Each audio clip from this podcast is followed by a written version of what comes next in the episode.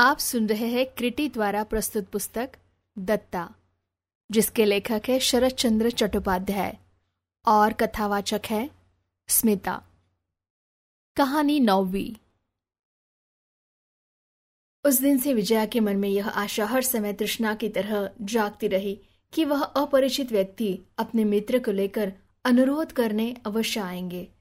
उन दिनों में जो भी बातें हुई थी, उसके हृदय पर अंकित हो गई थी।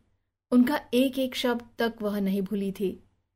उन सबको उसने मन ही मन मनन करके देखा था कि वास्तव में उसमें ऐसा एक शब्द भी नहीं कहा जिससे यह विश्वास हो सके कि मुझसे आशा करने को उनके लिए अब कोई गुंजाइश नहीं है, बल्कि उसे अपने और से कहे गए ये शब्द अच्छी तरह याद आ रहे थे कि नरेंद्र मेरे पिता के मित्र के लड़के हैं और यह भी पूछा था कि मियाद मिल जाने पर कर्ज चुकाने के सामर्थ्य उनमें है या नहीं? तब फिर जिसका सर्वस्व छीना जा रहा है, क्या उसे प्रयत्न नहीं करना चाहिए?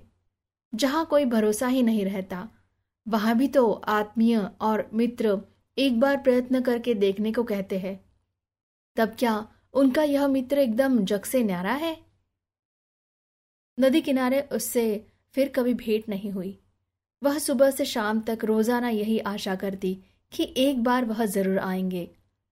लेकिन दिन बीत चले, न वह आए और न उनके अद्भुत डॉक्टर आए। वृद्ध राज बिहारी ने भेंट होने पर इस बात का आभास तक नहीं होने दिया कि इस बीच बेटे से उनकी कोई बात नहीं हुई थी। लेकिन इशारे से वह यही भाव प्रकट करने लगे कि संकल्प एक प्रकार से निश्चित हो गया, इसीलिए अब उसके संबंध में और कुछ सोचा नहीं जा सकता। संकोच के कारण विजया भी कुछ कह न सकी। अगहन बीत गया। पूछ से ठीक पहले दिन पिता पुत्र ने एक साथ दर्शन दिए। व्रास बिहारी ने कहा, बेटी, अब तो अधिक दिन नहीं है।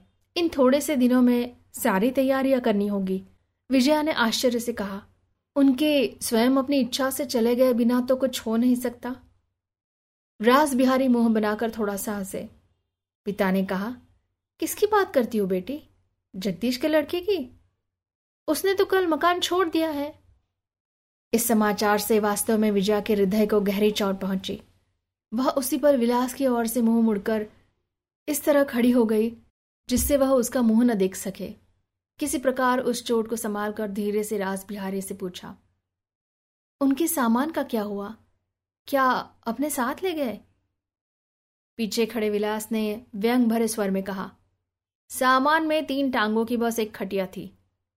उसी पर शायद वह सोता था। मैंने उसे खींचकर बाहर पेड़ के नीचे डाल दिया है। उसका मन हो तो ले जा सकता है। हमें कोई आपत्ति नहीं है।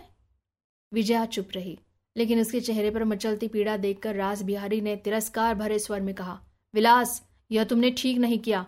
मनुष्य कितना भी बड़ा अपराधी हो, भगवान उसे कितना भी दंड दे, हमें उसके दुख में दुखी होना चाहिए। सहानुभूति प्रदर्शित करनी चाहिए। मैं यह नहीं कहता कि उसके लिए तुम्हें मन ही मन दुख नहीं है। लेकिन उसे प्रकट करना भी तो तुम्हारा कर्तव्य है।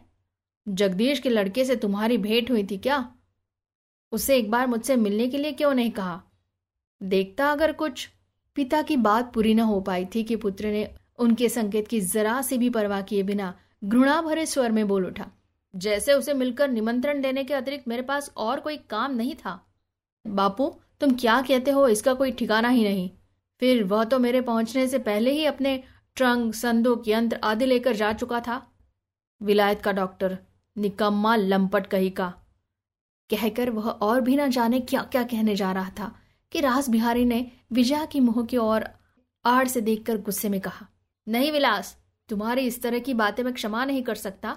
अपने व्यवहार के लिए तुम्हें शर्मिंदा होना चाहिए, पश्चाताप करना चाहिए लेकिन विलास ने जरा से भी शर्मिंदा हुए बिना उत्तर दिया, किस लिए? बताइए।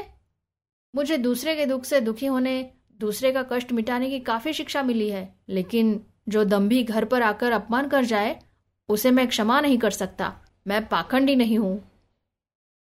विलास की इस बात पर दोनों आश्चर्य में पड़ गए। रास बिहारी ने पूछा, आखिर घर पर आकर तुम्हारा कौन अपमान कर गया? तुम किसकी बात कर रहे हो? विलास ने बनावटी गंभीरता से कहा, जगदीश बाबू के सपूत नरेंद्र की ही बात कर रहा हूँ बापू।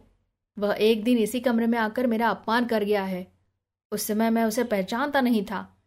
फिर विजया की ओर इशारा करके बोला, उसने तो तुम्हारा भी अपमान करने में कसर नहीं छोड़ी थी। मालूम है?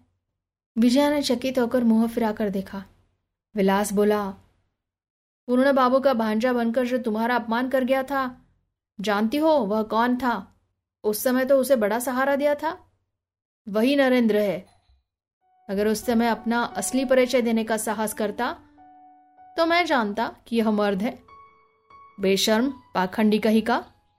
दोनों ने आश्चर्य से देखा। विजया का मुँह पल भर में दुख से सुख कर मलिन हो गया है।